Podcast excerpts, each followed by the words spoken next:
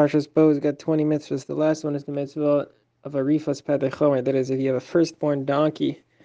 So really, you're supposed to do a pidyon. That is, you're supposed to give a kohen a sheep in place of the firstborn donkey. But if you don't want to give him a sheep, I don't know, you don't like any of the kohanim in the neighborhood, they were mean to you, then what you do is you have to do a rifa, which is you break the neck of your donkey. So because you didn't redeem it with the sheep, so you can't have the donkey. So the Sefer HaChinuch says the reason for this mitzvah is you were mean to the Kohen, you made him lose his money, so you deserve to lose money too. Now the Minchas Chinuch quotes over here that the Raavad actually on the Rambam on the Sefer Mitzvahs over here says he doesn't think that this is a mitzvah at all because the point is it's not a mitzvah. It's you did an avera, you didn't give the Kohen the sheep, so we punish you by making you kill your donkey. That's not a mitzvah. That's a punishment. Then he quotes from the Maharita, who uh, brings this machlokes Raavad Rambam, and he says he found in a Mechilta as follows. He found two opinions. The first one says that mitzvahs pidyon is kodem mitzvahs arifa. As in, if you have to choose between killing your donkey and giving the Kohen a sheep, you should give the Kohen a sheep first. That's a better mitzvah.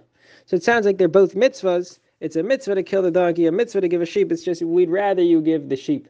And then the second opinion says, Davar Acher says, why do you have to kill the donkey? Because you made the Kohen lose money, so you deserve to lose money. So the Maharita says he thinks it's two different opinions. The first one thinks that they're both mitzvahs. The mitzvah of giving the Kohen the sheep, pidyon pater chomer, and the second mitzvah is the mitzvah of killing your donkey, arifas pater chomer. And the second opinion thinks, no, there's a mitzvah of pidyon, and if you don't do the mitzvah, then we punish you by doing a rifa. So that's the machlek, the the Rambam uh, is the machlek is these two interpretations in the Mechilta, according to the Maharita. But the Minchas Chinuch disagrees and he says just because you think something's a punishment doesn't mean that you think that it's not a mitzvah. So, for example, chalitza, we have a medrash that says with chalitza. So usually you're supposed to do yibum. You're supposed to marry your brother's wife if he dies and he doesn't have any kids. So you should marry her so that way you can, you know, re, you know, name the kid after your brother. It's a whole thing. That's yibum. And if you don't, the Medrash says, because you didn't want to do the mitzvah, so we punish you by making you spit in the shoe, do chalitza. So that's for based on uh, this is based on a bahag actually, not a gemara. This is a bahag that says that. And nonetheless, everyone thinks that chalitza is still a mitzvah. So just because something's a punishment doesn't mean it's not a mitzvah.